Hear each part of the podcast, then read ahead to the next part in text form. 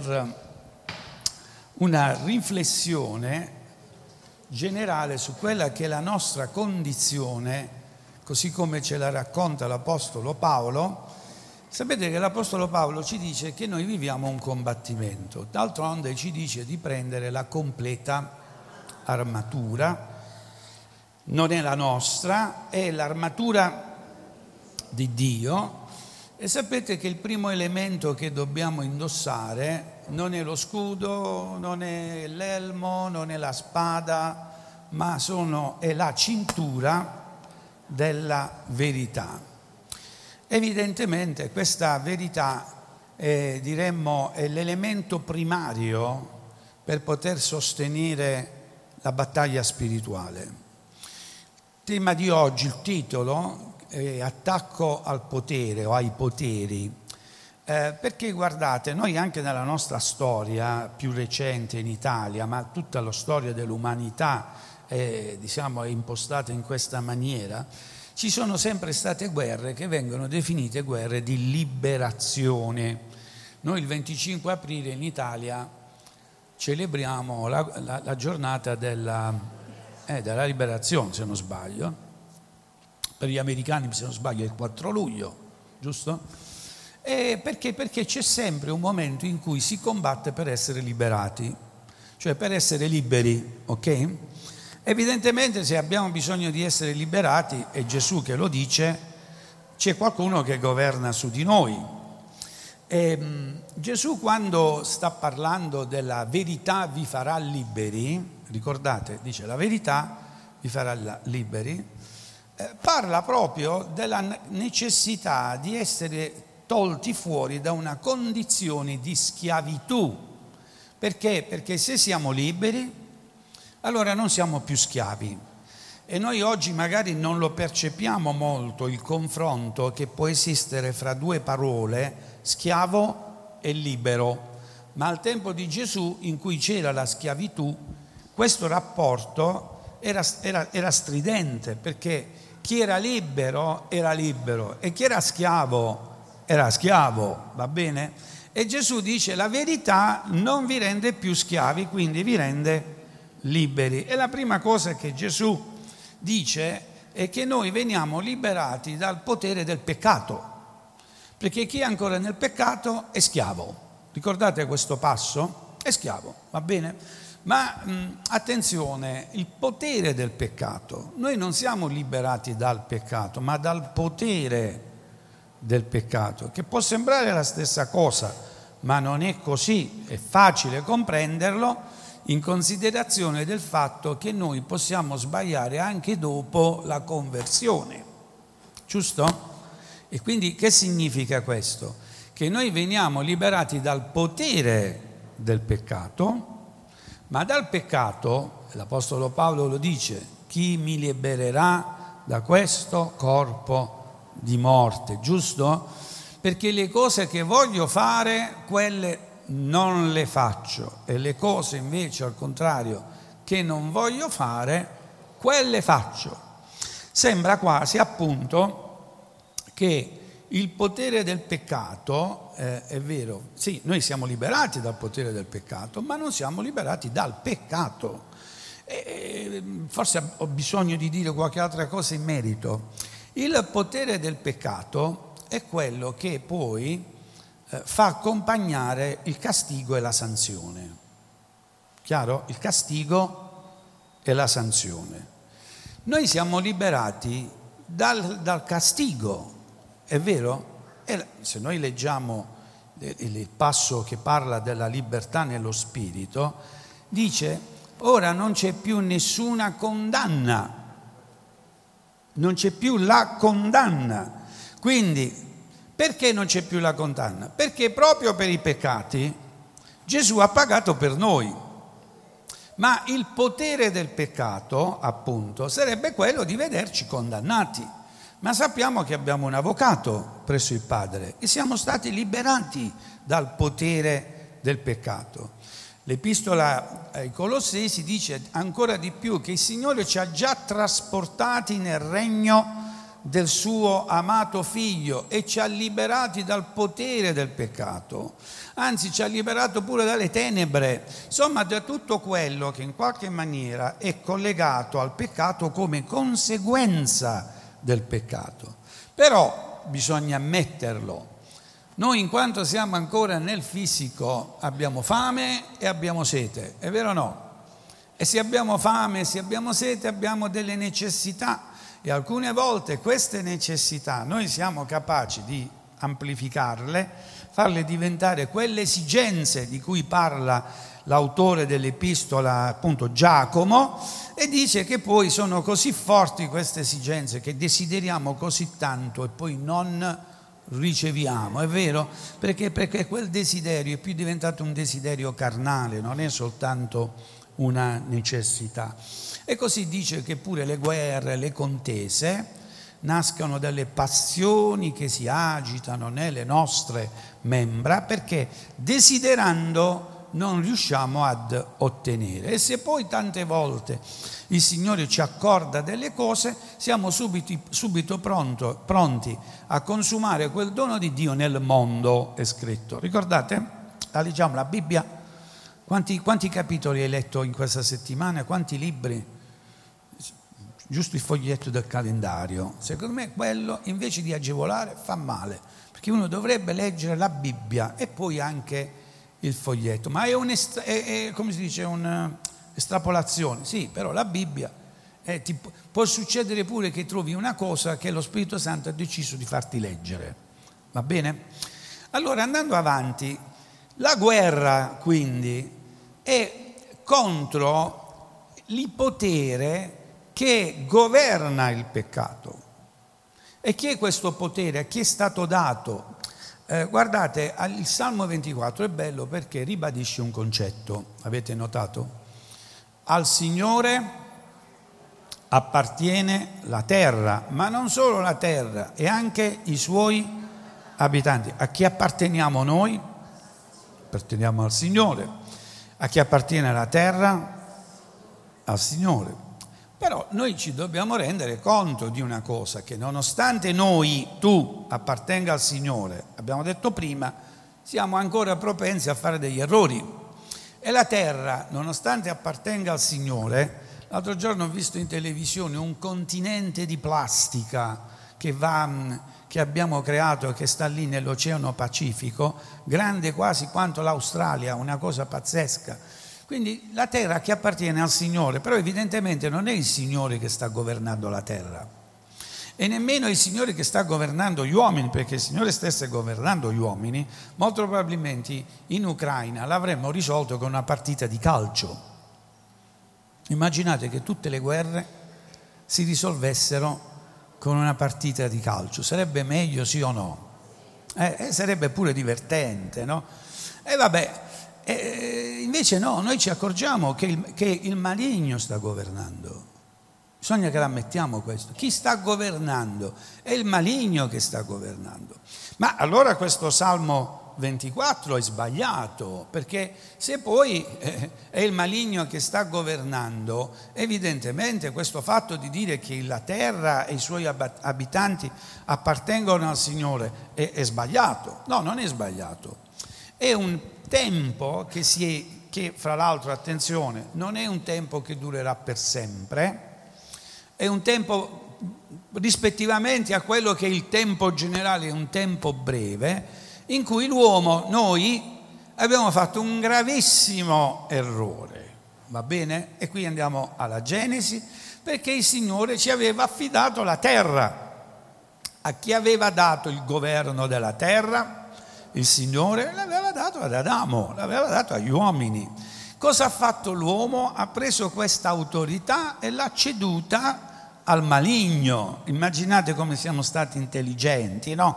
Essere padroni di tutto, nella guida del Signore, nella gioia del Signore, nella luce del Signore, e noi abbiamo preso tutto e l'abbiamo dato a colui che si chiamava Lucifero. Avremmo pensato luce è quella, luce è quell'altra, e lo diamo a lui, ma sapete quello che ne, che ne è derivato?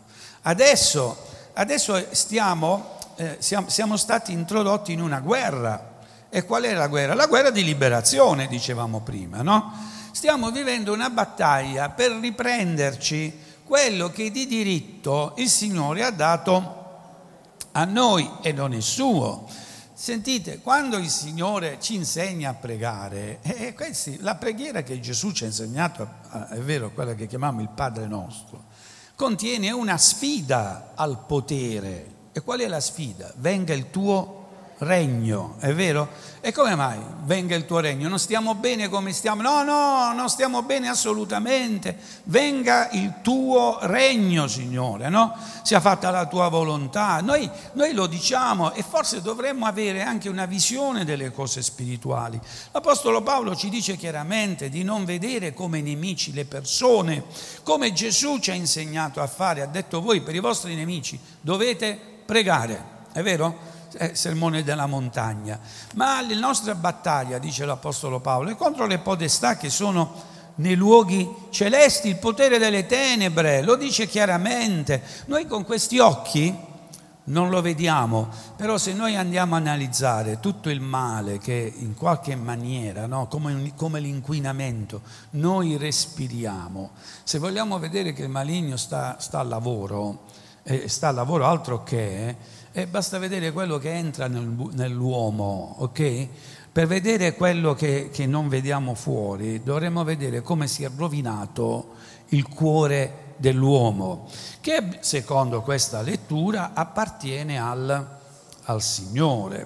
Ora, ovviamente, secondo quelli che erano i modelli di guerra dell'antichità, così come in un certo senso fa riferimento alla Bibbia, perché la Bibbia, sapete, è stata scritta nel periodo in cui non c'erano i missili, ma c'erano le città fortificate, giusto? Allora, come, come si difendevano quelli che non volevano essere, eh, diciamo, conquistati? Con delle grandi mura, e le mura avevano le porte. Le porte di solito non erano come le ante che noi abbiamo, che si aprivano così, no? Che si aprono così, ma erano come dei cancelli, l'avete visto nei film fino al Medioevo, che scendevano, e quindi così si difendevano quelli che non volevano essere conquistati. In questa descrizione il conquistatore non è il maligno, il maligno è quello che si difende.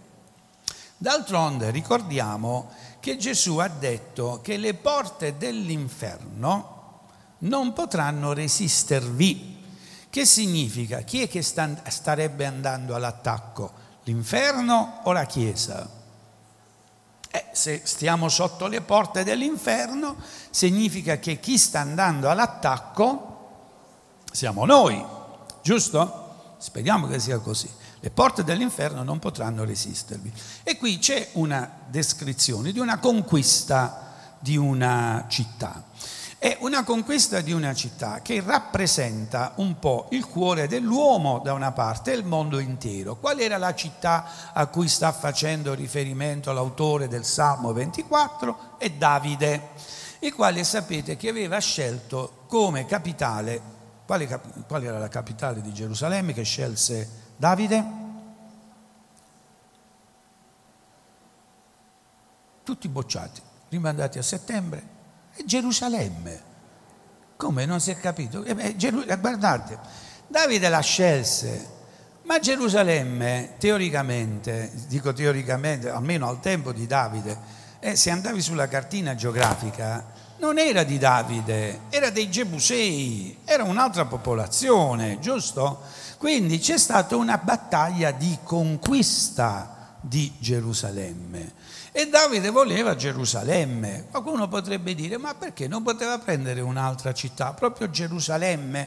Lui è innamorato di Gerusalemme. Ah, come sei bella Gerusalemme, ricordate i Salmi?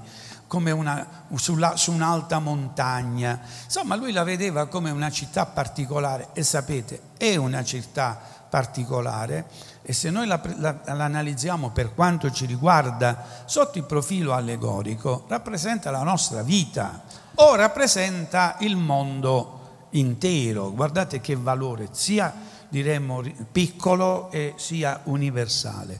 E i Gebusei, una delle civiltà più antiche de, de la, in quella terra, eh, erano quelli che erano stati condotti, governati dal famosissimo Melchisedec. Vi ricordate? Un altro è uscito mo. Melchisedec, quello di cui l'epistola agli ebrei dice che se noi fossimo un po' in, insomma dovremmo sapere tutto di lui, ma che non sappiamo niente, però figura di Cristo nell'Antico Testamento, sacerdote dell'Iddio Altissimo, colui che aveva introdotto il sacerdozio nella vita di Abramo, ricordate, imponendo le mani, e lì sta scritto che è il maggiore che benedice il minore, e il sacerdozio di Melchisedec, dice l'autore dell'Epistola agli Ebrei, è il sacerdozio di Cristo addirittura. Quindi questa città, sotto il profilo, diciamo così, strettamente religioso, era una città importante, era lì, è vero? Principe di pace si chiamava questo questo re, e Jebus Salem, Jebus significa città, Salem significa pace, significa appunto Gerusalemme, città della, della pace. Ma questi Jebusei, è vero, volevano difendersi, e nella loro difesa tenevano le porte abbassate, ma la conquista di, eh, di Gerusalemme non doveva essere una conquista aspra.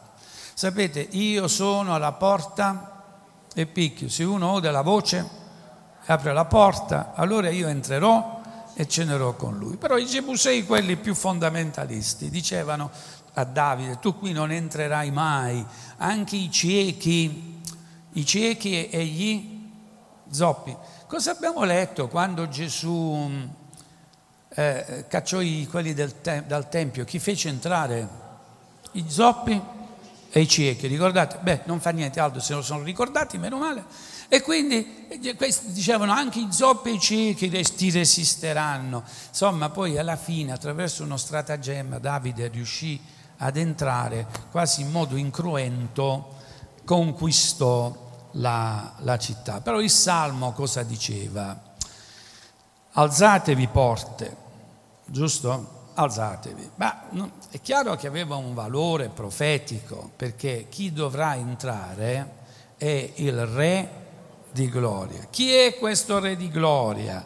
Stiamo dicendo che stiamo in una, un tempo di combattimento, e colui è l'Eterno, forte e potente in battaglia. Insomma, sapete, nessuno può resistere al Signore, nessuno può resistere, lo devo ripetere, nessuno può resistere al Signore.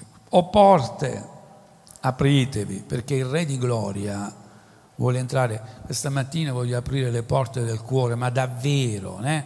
Perché possiamo dire che i Jebusei potevano benissimo attestare, eh, insomma, delle rivendicazioni, dicendo: ma noi abbiamo una tradizione, ma noi siamo la popolazione, è vero, più antica e più vicina al culto vero. Potevano dire tante cose, però era arrivato il momento in cui il prototipo di Gesù, che era Davide, giusto?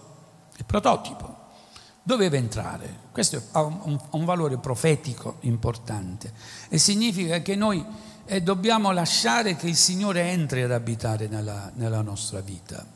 Il Salmo è, è, è molto articolato, perché prima appunto parla della proprietà di Dio su tutto e tutti. Alla fine c'è questo invito all'arrendimento, in mezzo c'è una descrizione dell'uomo che può accedere davanti alla presenza del Signore. Chi salirà al monte dell'Eterno? L'uomo innocente di mani, puro di cuore, che non eleva l'animo a vanità, che non giura con intento di frode. Si è dato la parola. Questa è una cosa importante pure, eh? Si è dato la parola, mantiene, no? E quindi eh, questa è, la, è il tipo, la generazione di quelli che servono il Signore. È ovvio che anche in questo noi stiamo vedendo le caratteristiche di Gesù, è vero? E Gesù è sicuramente colui che non ha elevato l'animo a vanità. E Gesù non ha mai giurato con intento di frode e così via, è figura sicuramente di Cristo. Quindi viene tracciato, viene disegnato il modello di colui che deve e può entrare in ogni luogo santo, e Gerusalemme veniva visto come un luogo santo. Chi entra dentro di noi? Dentro di noi entra il santo, amen, perché sappiamo che, abbiamo già detto, le, le porte sono le, le porte del, della nostra vita, del nostro cuore, e colui che entra, sapete, non viene con contaminazione, ma viene con santificazione, amen, con purezza. Sapete, è come quando ci accorgiamo tante volte di assumere un cibo che ci fa bene o ci fa male, no? Avete mai notato? Come ad esempio l'acqua fresca durante l'estate, tu la bevi e senti che ti purifica. Così è quando entra il Signore nella nostra vita, sentiamo che ci fa bene. Il maligno quando entra porta il veleno, questa è la verità, porta il veleno. E noi ci sentiamo contaminati, l'abbiamo detto prima, è come, è come l'inquinamento che noi, volendo o non volendo, purtroppo respiriamo, no? Il peccato che facilmente ci avvolge, è scritto così. Noi ci accorgiamo ciò che ci fa male, ecco perché è scritto di allontanarci dal male, fuggite il male, cioè andate in un'altra direzione, non vi avvicinate. Ti avvicineresti tu a una zona dove sai che ci sono le radiazioni nucleari? Tu vai, vai, te ne scappi, giusto? E allora come mai noi tante volte ci andiamo ad avvicinare lì dove c'è il peccato? Punto interrogativo. Ci fa male. Quando noi ci immergiamo nello studio della parola di Dio, ci sentiamo purificati subito, amen, trasportati in un'altra dimensione, sentiamo che il Signore ci sta parlando, e la parola di Dio è acqua, è vero, di cui il Signore disse pure a quella donna: se tu bevi dell'acqua che io ti, ti do, tu stesso poi sarai una fonte di acqua viva. Possiamo dire gloria a Dio. Insomma, questo salmo ci parla di una guerra, di una battaglia di liberazione, e questa liberazione è possibile solo se gli abitanti di, Gebu, di, di, di Gebusei decidono di alzare la porta, ma chi entra è il re de, della gloria. Che cos'è questo combattimento che stiamo vivendo? Perché noi siamo immersi, abbiamo detto, è un riacquisire quell'autorità che Dio ha dato agli uomini, è vero? Dio ha dato agli uomini l'autorità. E tante volte non ci rendiamo conto che quell'autorità oggi in fede è la stessa autorità che viene poi esercitata quando noi cacciamo i demoni, ad esempio. È vero che il Signore ha dato alla Chiesa l'autorità di cacciare i demoni, sì o no? Ma non solo, pregate per gli ammalati e questi saranno guariti. Allora ci accorgiamo che la fede, seguitemi, è una fede in colui che sta combattendo con noi, è vero, Cristo è il nostro capo, duce, diceva la vecchia traduzione, è compitore della fede. Chi combatte con noi è il Signore. A me piace molto quella parte del, dell'inno Forte Rocca, eh, quando dice: chi combatte con noi è il Signore, alla fine... Eh, possono toglierci tutto, ma il regno a noi restar deve. È vero? Noi lo riacquisiamo ricevendo un regno che non può essere scosso. Noi in fede abbiamo già preso questa autorità. Possiamo dire amen? Bisogna combattere, bisogna esercitarla, e dobbiamo seguire il modello di Gesù. Gesù eh, nasce e vive sulla terra, è vero, per circa duemila anni fa, e ci, tante volte ci chiediamo: ma come mai il Signore, è vero, non poteva nascere adesso? Che ne pensate? Perché proprio duemila anni fa? E come mai il Signore, è vero, per forza a Gerusalemme, non poteva nascere in Italia? Ho sentito uno che mi ha dato una spiegazione in un video e mi ha detto: se Gesù fosse nato in Italia l'avrebbero arrestato, e per fare il processo lì ci sono stati tre giorni con, de, con esecuzioni. Noi oggi staremmo ancora, è vero, al, al terzo grado di giudizio, e alla fine l'avrebbero condannato come extracomunitario, punto. Non sarebbe andato alla croce. Quindi il tempo era quello, va bene? Ma attenzione, vi ricordate la profezia di Daniele, della bestia, no? È bello leggere la Bibbia perché quando poi tu la leggi, i tasselli iniziano a prendere la forma giusta come mosaico. E le bestie si sono susseguite fino a quando è venuta la bestia più terribile, che in modo chiaro noi possiamo dire, almeno sotto il profilo cronologico, corrisponde all'impero romano. Quando Gesù è nato, in Palestina c'era un potere, e che potere? Era l'impero romano quello che stava governando. La, la terra di Israele era sotto dominazione. In giro si vedevano i soldati romani, no? E quindi era, era, era visibile l'oppressione. E in che cosa consisteva questa oppressione? Guardate, i romani sono ancora oggi riconosciuti insieme ai greci, che ne hanno dato in un certo senso più la struttura filosofica, ma poi sotto il profilo giuridico e pratico i romani hanno preso delle posizioni che ancora oggi sono, eh, diciamo, sono la base pure dell'ordinamento giuridico. Immaginate, i romani avevano questa voglia di espansione, e lì dove arrivavano cercavano di fare in modo che la regione che occupavano si integrasse in un progetto globale, per quello che poteva essere globale a quell'epoca, no? Tutta l'area del Mediterraneo e non solo. E una cosa che facevano lì dove eh, andavano e quindi conquistavano era prendere dei, dei più importanti riferimenti di oggetto religiosi e di portarlo in una costruzione che esiste ancora a Roma, il Pantheon. Siete mai stati a Roma a vedere il Pantheon? Bellissima costruzione, no? E lì, Pantheon, c'è tutte, tutte le divinità, tutte le divinità che venivano prese dalle varie parti del, dell'impero, in maniera tale che chi andava a Roma poteva entrare in questo Pantheon e avere un riconoscimento della sua come segno di appartenenza, ma si sentiva anche inserito in questo progetto globale, no? E quindi era una specie di sincretismo religioso, si dice, insomma, alla fine anche tramite la religione cercavano di governare. Non dicevano questa religione non si fa, dicevano questa religione viene inglobata, va bene? E quindi stava lì il, il Pantheon a testimonianza che quella nazione, anche sotto il profilo religioso, era stata inglobata. Arrivarono i romani in Palestina e trovarono una situazione diversa, gli ebrei.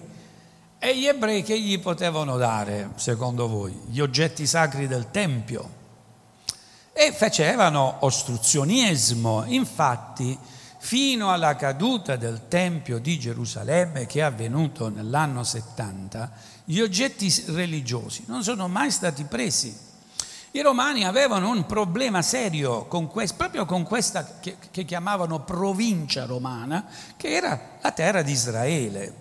La terra di Israele non era facile da conquistare nel senso mentale. La terra di Israele, sapete, aveva già le sue tasse. Una di queste tasse era la decima e la tassa del Tempio. I romani volevano pure loro le tasse, perché come si costruivano i ponti, come si costruivano gli acquedotti. Infatti, sapete, c'è un fatto interessante, una guerra che durò eh, circa eh, un anno, che eh, fu scat- diciamo, scatenata da una proposta che fece Pilato. Lo conosciamo Pilato? Eh, Pilato era governatore. Disse Uh, ai, agli ebrei: vedete, noi in tutte le parti dell'impero portiamo l'acqua e le strade. Avete presente che ci sono ancora gli antichi acquedotti romani? Diceva: noi siamo i più, i più bravi del mondo a fare i, gli acquedotti e a fare le strade. Oggi non lo siamo più, ma all'epoca sapevamo fare gli acquedotti e le strade. Noi vogliamo portare qui l'acqua. Vogliamo fare uno dei più grandi acquedotti, però costano soldi. Da tutte le parti dove andiamo facciamo un po' noi romani e un po' le, le popolazioni. E sapete, gli ebrei dissero: non abbiamo soldi. E Pilato, che non era uno stupido, disse: come non avete i soldi? Avete il tesoro del Tempio. Ci sono un sacco di soldi nel Tempio, inutilizzati. Eh, va bene? Da dove venivano questi soldi? Abbiamo letto prima, no? Che cosa ha buttato fuori Gesù eh, dal Tempio? I cambia, cambia valute. E c'era anche, sapete che il Tempio era l'unico preposto a dare i soldi in prestito. Ricordate quando Gesù dice: potevi darlo almeno ai banchieri? Quando si parla del, del, del, del, del, del talento, no? Potevi darlo almeno ai banchieri, ma all'epoca i banchieri non esistevano, non è vero, il Tempio incamerava e poteva dare anche eh, gli interessi, quindi era una bella struttura finanziaria. E quando Pilato disse: prendiamo quei soldi, scoppiò la guerra, va bene? Eh, eh, questo è uno, uno di quei casi, per cui guardate, è sempre stato difficile governare per i romani quella regione. Seguitemi. Quindi Gesù quando nasce, e dove nasce? Nasce lì, in un posto dove c'è una tensione e dove il, diciamo così, la quarta bestia è all'opera, e in un modo così evidente, no? La quarta bestia sta imponendo il suo modello, bisogna fare quello che dico io, diceva Roma, ok? E non c'era, non, nessuno poteva dire il contrario. E questa era un'autorità. Ora sapete, eh, una potenza. L'altra potenza che al tempo di Gesù era estremamente importante era il Tempio. Il Tempio, eh, mamma mia, con tutto quello che girava attorno al Tempio. E chi lo poteva toccare? Tant'è che il re Erode, che l'aveva capito, ricordate chi era il re Erode, investì molti soldi per rifare e allargare il Tempio di Gerusalemme, dicendo che lo voleva portare a essere una delle meraviglie del mondo. Ricordate quando sono proprio gli apostoli, i discepoli, che portano Gesù a contemplare le, le mura del Tempio, mura straordinariamente possenti, forti, e insomma il Tempio era, era forte sotto tutti i punti di vista, era l'alternativa, o meglio il contraltare alla, al potere romano, e soprattutto era quello che muoveva eh, i pensieri delle persone. Perché? Perché c'era la legge mosaica, c'erano i riti, insomma inimicarsi i sacerdoti non era una cosa intelligente sotto il profilo di chi voleva vivere tranquillo, chiaro? Ora però la domanda che ci poniamo: ma Gesù è venuto per vivere tranquillo, secondo voi? Gesù poteva, sapete, papà aveva l'attività di falegnameria, poteva sposarsi, eh, poteva aprire due o tre punti vendita, che ne pensate? E così arrivare alla pensione e poi e per la salvezza ognuno si salvi. Avrebbe pure potuto ragionare in questa maniera, invece no. Gesù è venuto perché? Perché c'era da fare una guerra. È qua che noi tante volte, è vero, non, noi parliamo sempre dell'amore del Signore, ed è vero, ma dimentichiamo il combattimento. C'era una guerra da fare. E la guerra era contro il maligno. E quando Gesù è venuto, ha iniziato a manifestarsi, la guerra contro le autorità spirituali si è vista subito. Subito Gesù, le prime cose che ha fatto era liberare quelli che erano posseduti dai demoni. È vero?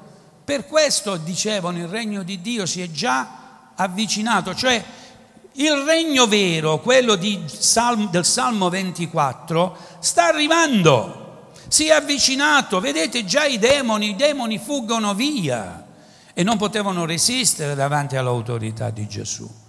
E perché non potevano resistere davanti all'autorità di Gesù? Perché Gesù aveva comunione col Padre. Chi salirà al monte dell'Eterno? L'uomo innocente di mani, e così come abbiamo letto. Quindi aveva un'autorità. Sapete, l'autorità di Gesù, dal momento che ha iniziato a cacciare i demoni, non era quella del figlio di Dio, ma era quella del figlio dell'uomo che fa la volontà di Dio.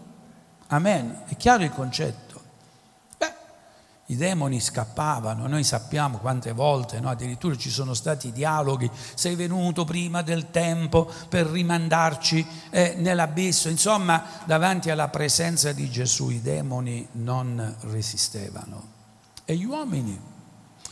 E gli uomini, numero di dodici, settanta persone, è vero, incontrarono questo quest'uomo di cui la Bibbia ci dice che non aveva né forma e né bellezza, però aveva delle parole. A chi ce ne andremo, Signore? Solo tu hai parole di vita eterna. E la Bibbia ci parla anche dello sguardo di Gesù, proprio quando, è vero, c'è quella separazione momentanea fra Gesù e Pietro che lo aveva eh, tradito. E quante volte noi vediamo quella frase, Gesù vedutolo, è vero? Gli occhi di Gesù dovevano essere particolari. Quando Gesù ti vedeva, ti vedevi tu rispecchiato negli occhi di Gesù. Aveva un potere di guarigione, amen? Le persone non potevano fare a meno di ascoltarlo e ricevevano benedizione. E quindi gli uomini, per quelli che desideravano, dicevamo domenica scorsa, un cambiamento, no? Una metanoia, una conversione, iniziarono a seguire Gesù. E Gesù ha messo insieme, come abbiamo detto altre volte, all'incirca quindicimila persone, no? Che poi sappiamo che dopo la seconda moltiplicazione dei pani e dei pesci Gesù volutamente fece in modo che si disperdessero, perché, perché volevano prenderlo per portarlo a Gerusalemme per farlo re. Ma Gesù non era venuto per quello. Gesù era venuto per combattere le potenze, abbiamo detto, no? Gesù era venuto non perché voleva sedersi su un trono fatto, è vero, da mani d'uomo. Lui ha lasciato il trono di Dio. Immaginate se poteva essere interessato a, a diventare il governatore eh, di Gerusalemme. No, no. Gesù vuole diventare il governatore del cuore di tutti gli uomini. Gesù punto in alto, amen. Gesù vuole che tutti quanti, è vero, lo accettino. Non si impone, ma lo devono accettare. Ora sentite, il messaggio di Gesù è un messaggio, possiamo si dice, utopistico, cioè non si può realizzare. Ama il nemico, porgi l'altra guancia, a chi ti vuole togliere qualcosa dagli l'altro. Però per quanto si sa che queste cose sono, diciamo, difficili, però sono lì, sono scritte, sono state dette, e diventano un punto di riferimento per fare in modo che tutti quanti gli uomini tendiamo, andiamo verso, giusto? Eh, noi siamo trascinati in avanti, attirati in avanti verso questo pensiero che è un pensiero divino e che il Signore vuole mettere dentro tutti quanti noi. Ma questo concetto è molto ebraico, perché vedete, di tutte le religioni, sapete, se voi analizzate, fate un po' di studio delle religioni, le religioni hanno nel loro contenuto, nella loro dottrina, sempre la descrizione di un tempo antico che è il tempo più bello e che mai più si può replicare. Per i greci era l'età dell'oro, per altri sono tipo il, il periodo, è vero, del, del paradiso terrestre. Gli ebrei invece erano gli unici, e sono ancora gli unici, che dicono no, c'è stato un tempo che è quello passato, ma il tempo che sta davanti è un tempo migliore, perché noi aspettiamo il Messia. Va bene? Quindi tutto è proiettato in avanti. Ma vedete come il cristianesimo nasce dall'ebraismo, perché anche noi cosa diciamo? I primi saranno gli ultimi e gli ultimi Sarà, non dicono siamo o sono, no, no, saranno, giusto? C'è una, una componente forte su quello che ci sta davanti. Il Messia era aspettato dagli ebrei, il Messia è l'unto di Dio. Quando verrà l'unto, tutte le cose che sono scritte nell'Antico Testamento di instaurazione della Nuova Israele, tramite questo unto il Signore lo realizzerà. Però c'era un aspetto, siccome c'erano i passi dell'Antico Testamento, il libro di Isaia e altri, che dicevano che ci sarebbero stati sconvolgimenti addirittura astronomici, quando Gesù è venuto non hanno visto nulla di questo. Ma perché? Perché stavano vedendo le cose nel mondo naturale, non stavano vedendo ciò che stava accadendo nel mondo spirituale. Il maligno stava tremando, le stelle stavano cadendo in un certo senso, il Signore stava mettendo alle strette in un angolino tutta la potenza dell'inferno. E sapete, questi uomini religiosi non si stavano accorgendo di niente. Ma provate a chiederlo a Maria Maddalena, che era stata liberata da sette demoni. Provate a chiedere a tutti quelli che non avevano più un respiro spirituale, perché il maligno così funziona, no? Ti toglie il respiro. Invece Gesù stava liberando. Le cose stavano accadendo, ma loro non se ne avvidero di queste cose sotto il profilo spirituale. Eppure c'erano le profezie che facevano capire che Gesù era il Messia. Allora, sapete, dopo che Gesù decise di non farsi eleggere re, no, è vero? Disse che bisognava fare la cosa più importante. Disse: è necessario che il figlio dell'uomo sia dato nelle mani, è vero, degli uomini, e sarà innalzato, ma il terzo giorno risusciterà. Sappiamo che Pietro non l'accettava, disse: ma che cosa stai dicendo? Questo non ti accadrà mai. E vedete il combattimento spirituale. Gesù rispose aspramente, duramente: vai via da me, Satana, tu non hai il senso delle cose di Dio, hai il senso delle cose degli uomini. Gesù va verso Gerusalemme e cosa fa? Va al Tempio di Gerusalemme. A fare cosa? A mettere sotto sopra Gerusalemme. Ora è evidente che è una sfida, ci rendiamo conto, il fatto di andare al Tempio è una sfida. Contro chi? Contro quei due poteri, quelli che erano lì. La Bibbia ci dice che quei due poteri, proprio nel mettersi d'accordo in un certo senso, Erode, ricordate, e Pilato pure. Erode rappresentano gli ebrei, Pilato rappresentano i romani, erano sempre in lite. Il giorno che decisero che Gesù fu crocifisso, dice che diventarono amici. Immaginate. Ora Gesù decise e andò al Tempio. E che cosa accade al Tempio? L'abbiamo letto. La struttura del Tempio la conosciamo tutti: un primo spazio, un secondo spazio, un terzo spazio. Erode ne creò pure un quarto, va bene? Il primo spazio è il luogo santissimo, cioè la presenza di Dio. Il luogo santo è quello dell'adorazione, del servizio dei sacerdoti. Il terzo spazio era quello dei sacrifici per l'espiazione, eh, ricordate, dei peccati, luogo anche di giudizio in un certo senso. Il quarto spazio, chiamato anche il cortile dei gentili, era una specie di luogo cuscinetto per fare in modo che eh, non tutti entrassero eh, nel terzo spazio. Ma che cosa accade? Eh, accadeva che lì c'era mh, quel commercio, abbiamo detto. Sentite, quel commercio, bisogna dire la verità, era indispensabile per il Tempio. Senza quel commercio i soldi non sarebbero entrati. Però attenzione, aveva ragione Pilato dal suo punto di vista, ma questi soldi entrano per fare che cosa? Che rimangono lì, che diventano la gloria del Tempio. Infatti ci tenevano così tanto gli ebrei che Gesù utilizzò quel fatto per parlare del giuramento.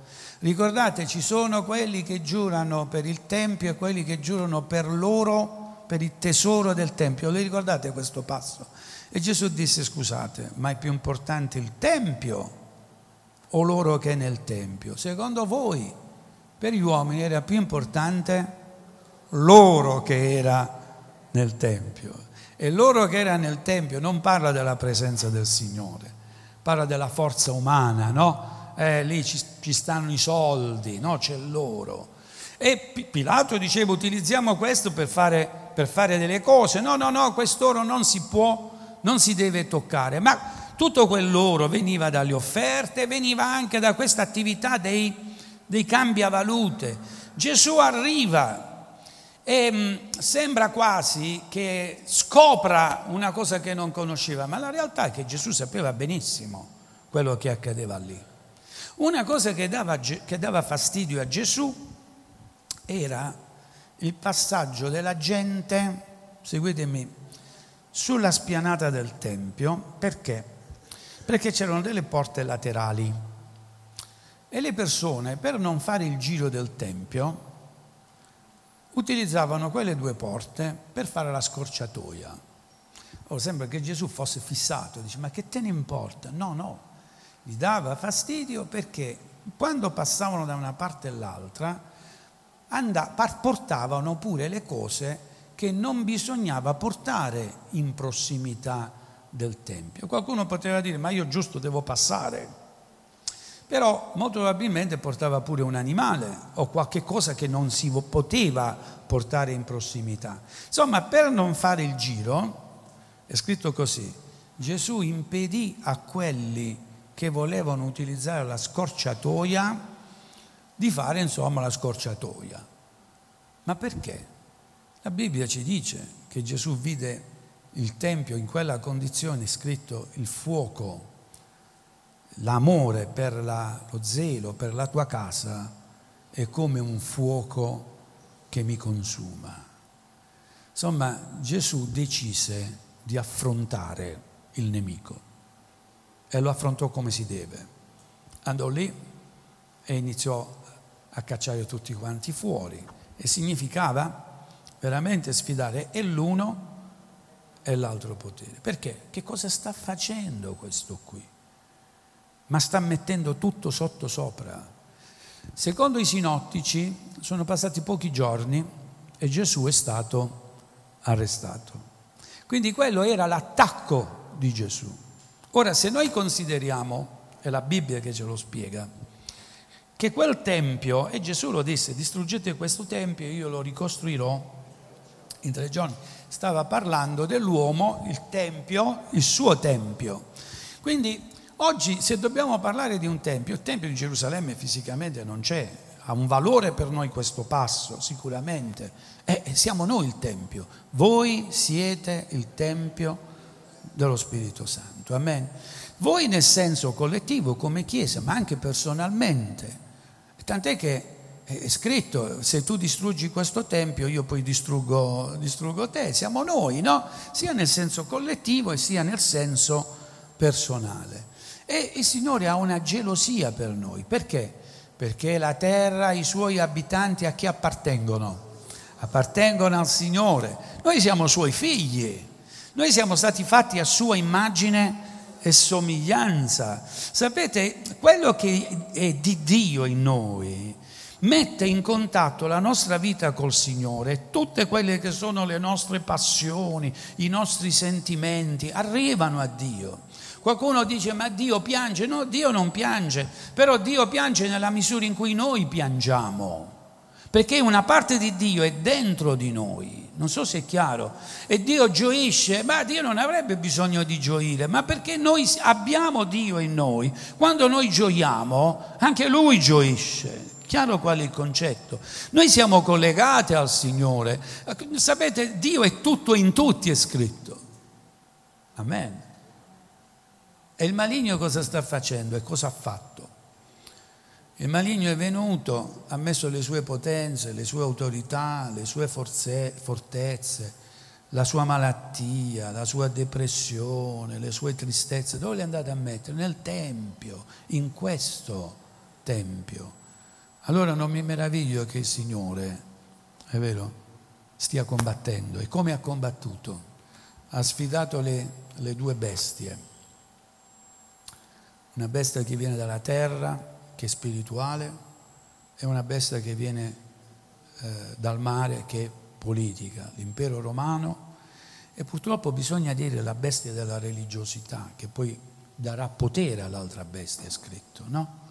Gesù l'ha sfidate e non si è tirato indietro, per quanto possono fare paura queste bestie. Sapete, Gesù ha parlato con Pilato, e concludo, e ha detto: tu pensi di togliermi la vita?